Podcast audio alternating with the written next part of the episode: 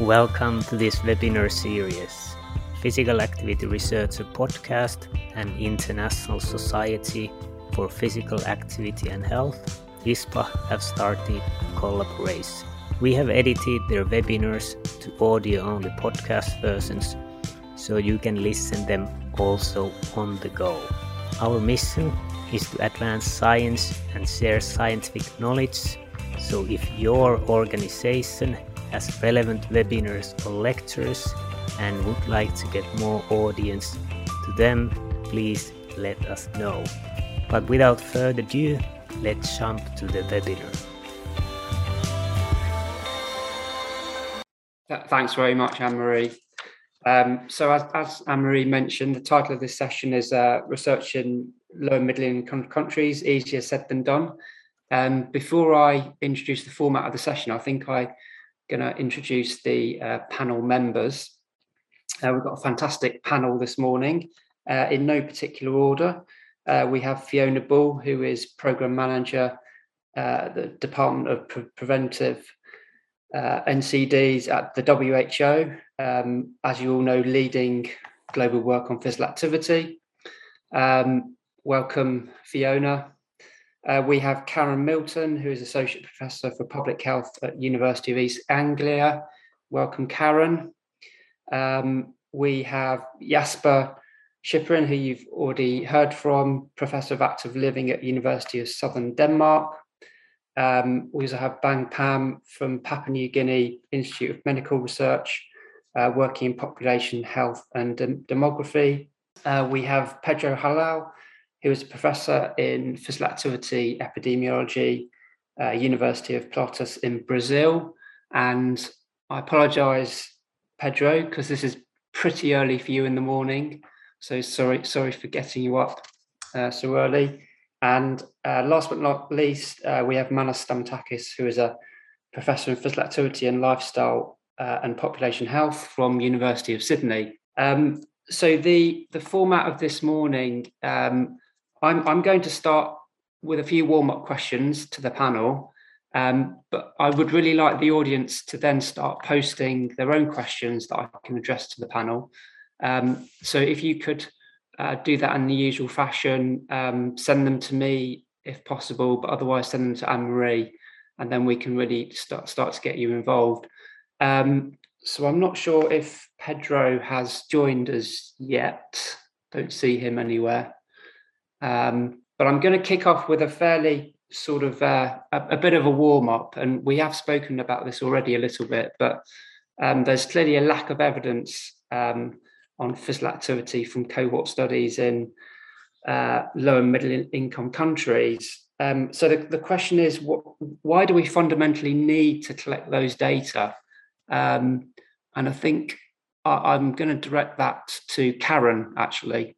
If you could um, kickstart us off with that, Karen. Okay, no pressure.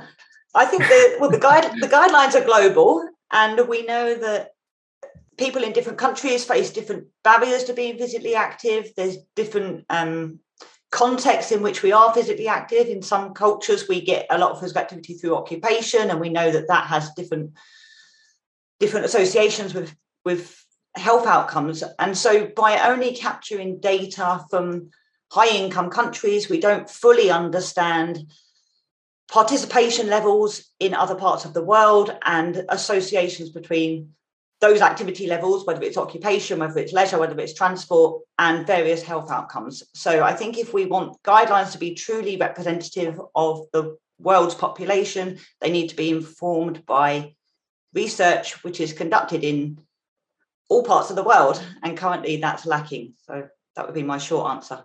Yeah, yeah. Thank you, Karen. And just uh, Fiona, could I just bring you in from a WHO perspective?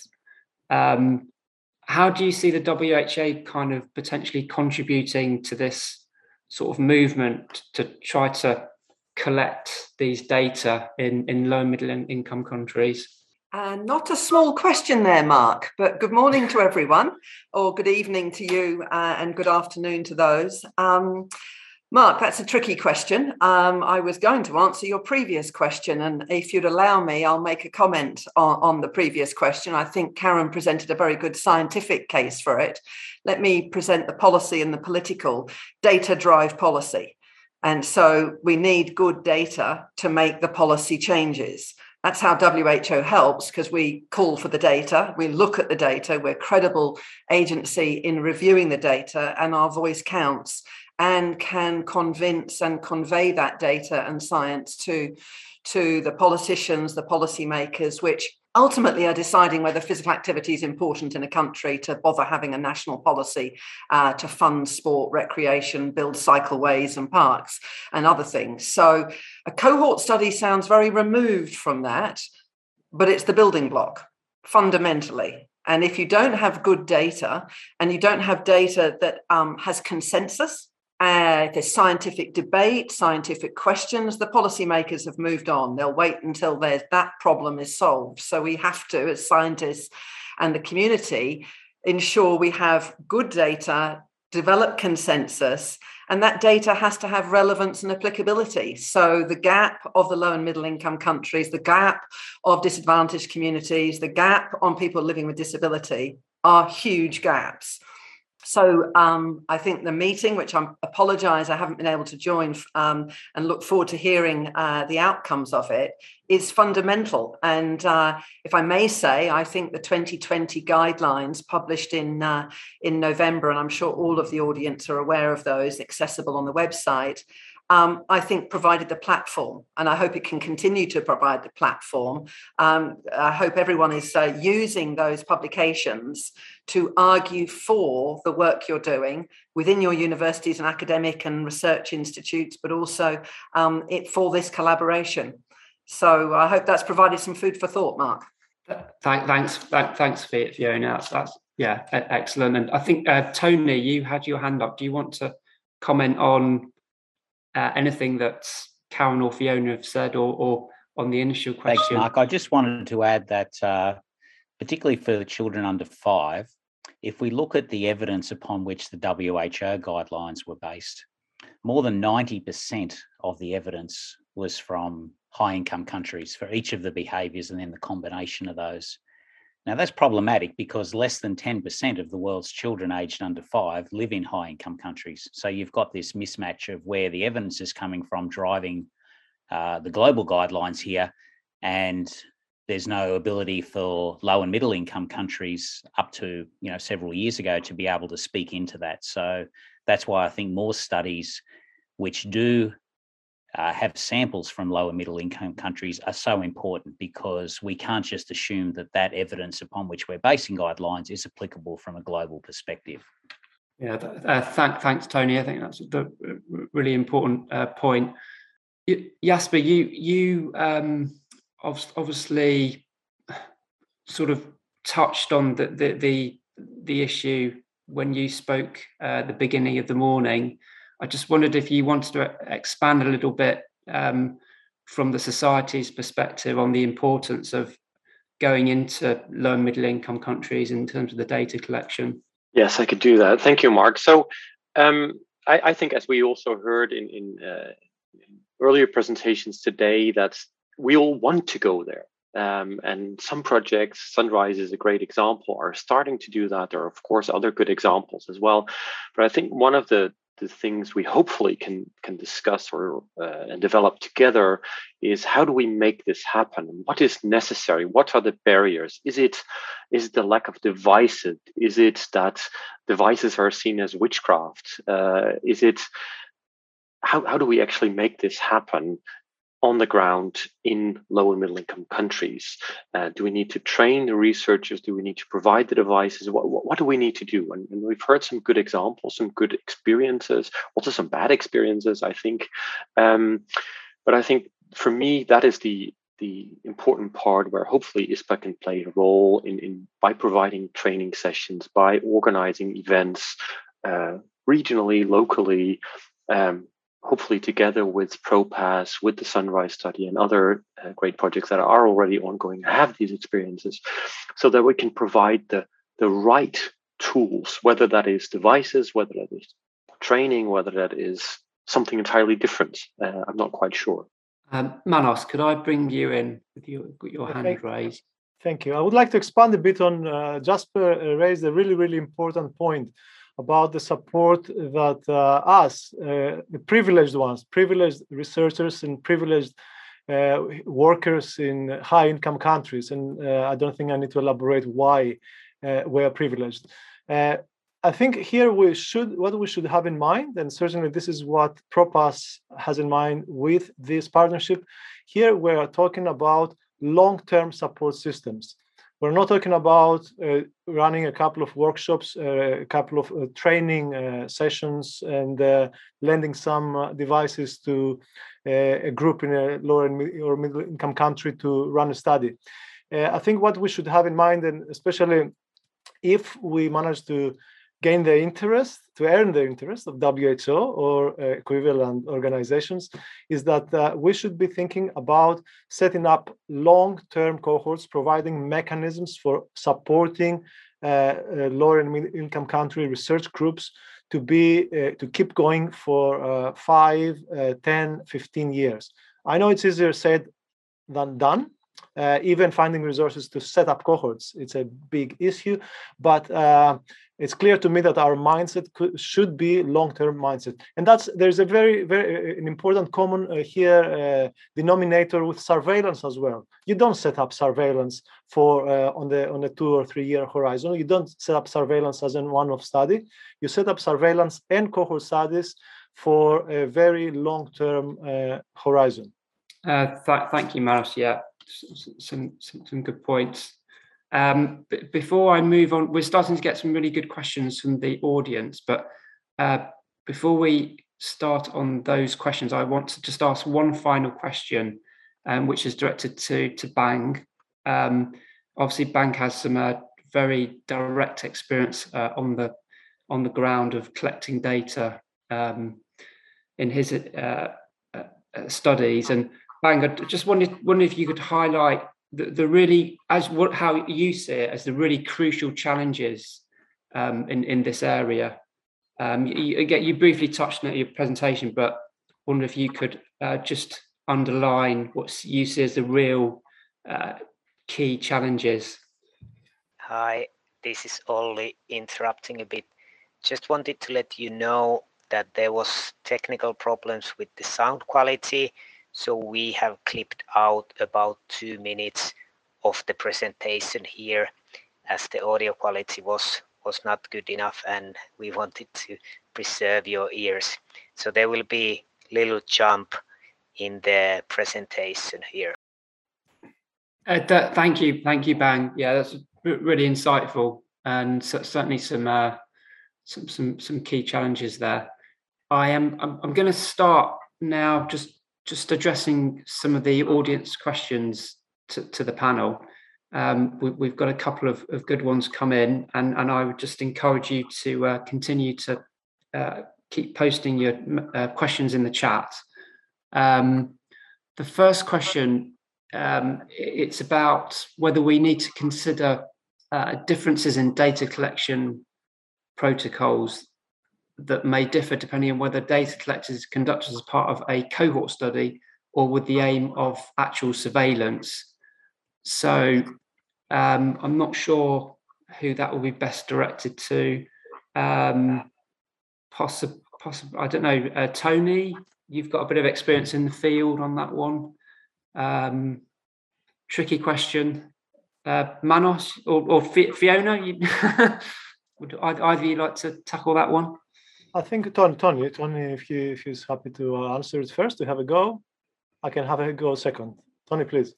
I think certainly for for surveillance, we need to have the same methods across all the countries, uh, and in our experience, given what we've just said before about some of the challenges that we see in in lower middle income countries, I think the importance here is that we as researchers in high income countries work very closely with a local team who know the context, who know the people, who know the populations, who know the challenges there. And we have a fairly extensive pilot phase that allows you to iron out a lot of those challenges. Um, and some of those challenges are ones that I highlighted in my um, in, in, my presentation, and it's often just working through something that's new to to these people. So with accelerometry, if that hasn't been used before, obviously there's going to be questions raised about the devices, such as we saw. So again, that's the, the the place for the local research team to be able to work through those, and they're in the best position to be able to do that. So I think it just reinforces the importance of partnerships when we're doing this, so that if we are going to have a study where we are comparing across countries and we're, we're doing the same protocol, and that those countries have the opportunity to be in those discussions right from the very beginning. So if it's clear that something that you want to do isn't going to work in those countries, you have the opportunity to modify it. Can I go next? Manos, do you, um, yeah. do you want to? Yeah, uh, and Tony, Tony's response actually uh, uh, made me slightly change my comment uh, because uh, Tony raised the issue of global surveillance. So I think we have evidence from high-income countries always that surveillance and cohort research can be combined, and we have bright examples. NHANES in the U.S., the Health Survey for England, the UK, they have used um, uh, devices, accelerometers, uh, about 10, 15 years ago. Uh, these are classical surveillance studies designed to be surveillance studies that are used for cohort research. So in theory, I would be in favor for combining the two. In practice, I think it would be extremely difficult to combine the two, especially in the context of global surveillance for the reasons that Tony mentioned, that you have to be consistent across countries. Uh, so I think it could be as a first step. If, if the end goal here is to boost uh, cohort research, health effects research, boost the lower and middle income countries' evidence base, uh, it would be perhaps more realistic to be targeted and to set up these long-term uh, cohorts, uh, long-term support, offer the long-term support to select groups around the world in these countries and uh, try to collect data for health effects research. If a large organization with a lot of money uh, comes into play and they are willing to dedicate resources and support a global surveillance effort uh, using devices uh, which will be uh, also used for cohort research, I think that would be uh, the best case scenario, but uh, I can't see this being around the corner just yet. Thank you. Thanks, Manos. Um, Fiona, did you want to come in? And then I've got Bang, you've got your hang up as well.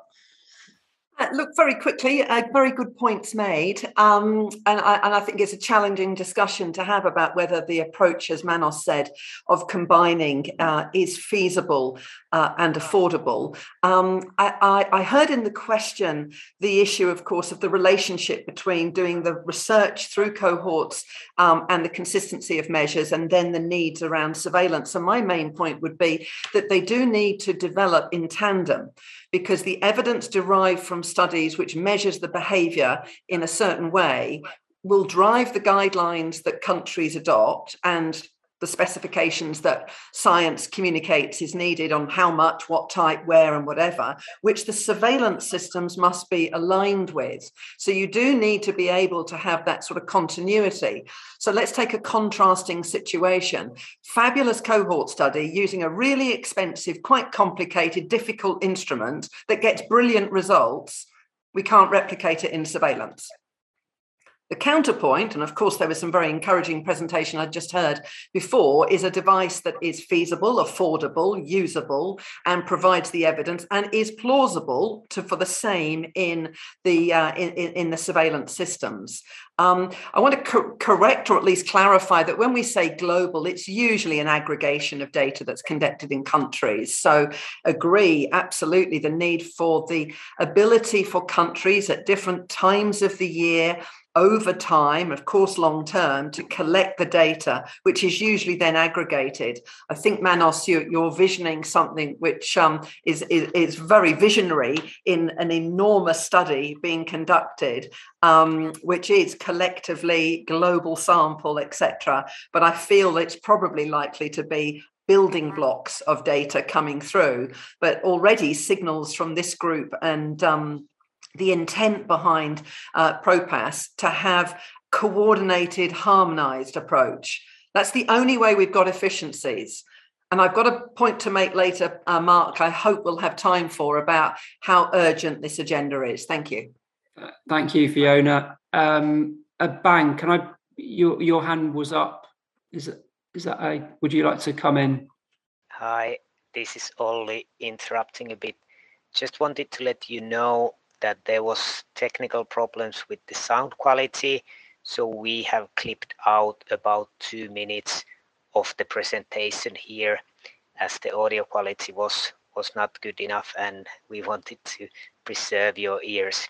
So there will be little jump in the presentation here. Yeah, thank you very much, Bang. Um, just want to move us on to, well, this is not really moving on. It's, it's a kind of follow-on question from uh, the audience. Um, this is again sticking with the protocol theme. Um, the question is, what are the perils of assuming a standardized device and protocol is applicable worldwide to measure physical activity when we know there are uh, known individual and contextual factors? Would LMICs benefit more from customization rather than standardization to inform policy? So that's an interesting question. Um, who who would like to tackle that one? I'm happy to have a go. Thank you, Karen. okay, I th- I think when it comes to um, amalgamating the data to inform guidelines or to inform policy, it's important that we're able to to do that in a good way. And the more diverse the evidence is, the harder it is to reach conclusions about you know the truth if you like and so i think that there is a lot of strength to be had in standardization i think there may have to be adaptations in terms of protocol and exactly what things look like on the ground but i think the more consistent we can be in terms of the devices we use the wear time requirements the cut points we use i mean we've even learned this from uh, self-report data. We had the IPAQ because we needed a standardized tool across countries so that we can compare data and amalgamate data and look at the look at the global population. So I think that there's definitely a lot to be said for standardization, although I think we do need to recognize local contexts and the challenges that, that come with those contexts. Thanks, Karen. Um, I think Jasper, I think you were next, and then Manos after that. Yes. Uh, thank you. So I, I, think this is a very interesting point. And, and while I can, of course, not disagree with standardization, I also think that we have to be careful and keep the big picture in mind. So if we look at it on a worldwide level and looking at okay we want better evidence then is there really on that scale a difference between a wrist worn accelerometer and a thigh worn accelerometer? And i know this is a dangerous thing to say in, in this company but um, I, I, I, think we do have to look at that to see okay well can we um, can we agree on the lowest common denominator across devices, for example? Um, is it possible that if people buy a commercial um, um, wearable device that and they self-record their daily steps? I mean, we know that there are a lot of there's a lot of inaccuracy in that those devices, but wouldn't it be a lot better than a lot of other things? So um, I, I, think on the one hand, standardization is good and, and devices and all that is also good, but I think there could be a very good middle ground there where we can get a lot better data um, with more simple tools as well. Thanks, Jasper. Um, Manos, do you want to jump in next? Yeah, I, I, yeah, I would I just I would like to flag. Uh, it's a quite obvious point is that here we are talking about doing research in countries with limited resources limited, sometimes limited technical infrastructure. Uh, Bang outlined many important problems if we're talking about methods that involve for smartphones.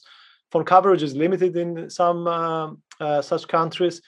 I think if the goal is absolute uh, uniformity and standardization, we would be shooting ourselves in the foot because we will be adding yet another obstacle to all these challenges that we have to face by default. Uh, I would think the other the other point I would like to make is, is like that objective measurements, device-based measurements, provided that the placement is consistent, are not very sensitive to changes in the protocols, in the pro- in the measurement protocols. So if you have a study that collects uses a seven uh, day protocol and then another study that uses a four day protocol, I don't think I think that's a kind of a footnote. It's not a big deal there. Um, so I think yes, and the, I, I tend to ag- agree with uh, Jasper. Perhaps I'm not very comfortable, as uh, Jasper might have guessed. I'm not very comfortable with uh, kind of not standardizing the placement, but we should uh, also, if in the absence, if there are reasons to select a, a, placement of, an, of a device of an accelerometer that is not consistent across countries, it's better than having no evidence at all at the end of the day. And then at the data processing and data analysis level, we can deal with it. Thank you. Thanks, Manos. Um, Anthony, last last last word on this point. Uh, did you have your hand up there? I would just support what Manos said that in our experience, using device based measurements, we can do a standardized protocol. It has been shown to be feasible in most countries with an ActiGraph around the, the waist. Uh, parent questionnaires are much more problematic and they are much more sensitive to contextual factors, particularly if you're asking parents about time their children spend in physical activity. You have uh, so much variability around children who go to preschool, children who don't, um, and and whether parents actually know what the children do when they're at preschool. So those challenges, I think, uh, are much more problematic from parent-based questionnaires. Thank you, uh, thank you for, for all the uh, comments there. Um, so, what we're going to do is finish with one final question from the audience, and then I want to uh, finally finish with Fiona on her the point that she wanted to make. But this this this one is a is quite a, a nice one to get stuck into, and it's it's a policy uh, related question. This one is: Should we move away from global towards region specific or nation specific uh, data that directly informs policy. Um, for example, the sort of example that's given is low middle income countries increasingly face uh, road traffic accidents as a barrier to travel. Show so should, should we really be targeting uh, sort of policies at, at a more uh, sort of regional as opposed to global um, effort. Uh, who who would like to go first on that one? I'd be happy to uh, to make a contribution to start off yes, with. Thank you, Mark. Yeah, brilliant. Um, I detect a, a, little drift in the conversation towards the policy and a conflation of su- surveillance and the cohort study. And I want to bring us back to the essence of what I understood is the uh, the partnership between um, with between ProPASS and the academic community by by way of the um, uh, ISPA ISPA uh, society fundamentally, the call from the guideline work of WHO was for more and better and stronger evidence on the health benefits. And it, the guidelines of 2020 was, were only physical activity and sedentary. There's clearly a need to move towards tackling the three behaviors in there and their joint effects. Um, that research needs to happen in more places, in more diverse communities. So we can just move away from saying global and just say we need, as, as I think the at the outset of the, the session and the conference has been on the low and middle income, because we've got more research, although not even enough when you put the three behaviors together and then you say all the population groups we need older adults people with disabilities um, and um, and the three behaviors even in high income there's there's there's, there's more work needed. So uh, i would uh, encourage the the conversation and the debate and conversation that follows this to focus on what is already an enormous need and that is to build capacity. As uh, jasper you you quite rightly said what are the barriers to making this happen? And the barriers are capacity, our technology, our funding, and our political will in some ways, either to, to create those other three um, uh, activities to happen. So, um, uh, of course, when you do, and to take the questioner's uh, point, um, of course, decision making at a local, a country level, and a regional level will look closest at the data that comes from their own country and region. And so we do need to um, provide that, which by definition is why we're looking at doing more diverse studies in those countries, or countries in more diverse studies, rather uh, uh, diverse countries rather. Um, but the um, when we get to, we know it's good for health, and now we've shown it in those diverse context populations and, and, and settings the policies absolutely vary. And the, the, questioner pointed to the differences and priorities of whether it's transport related physical activity, walking, cycling, barriers, safety, or indeed access to sport, public open space.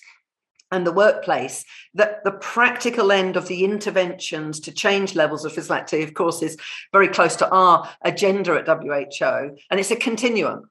But I think what I was really excited about hearing from this group and this agenda is the need to tackle the science needs to develop.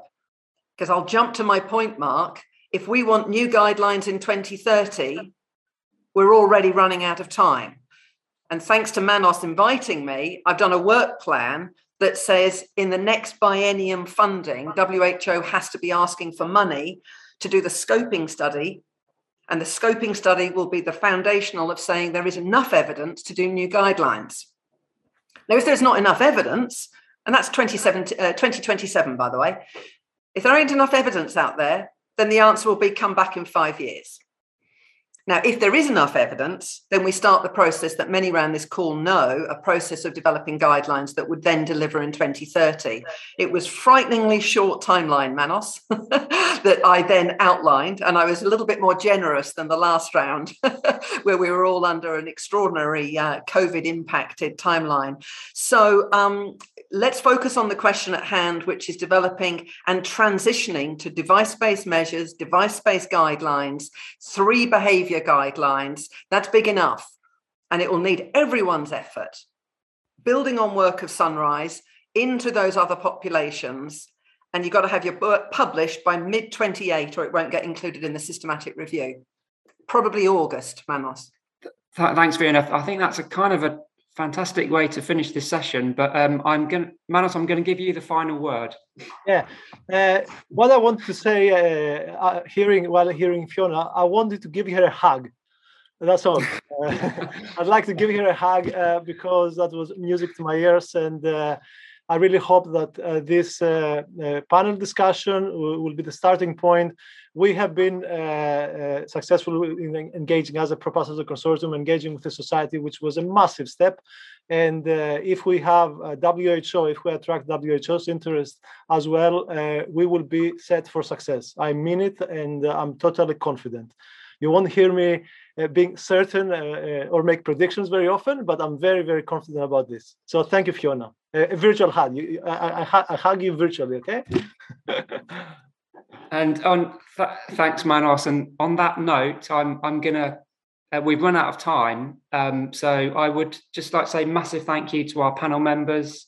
Um, uh, massive thank you to the audience for your participation.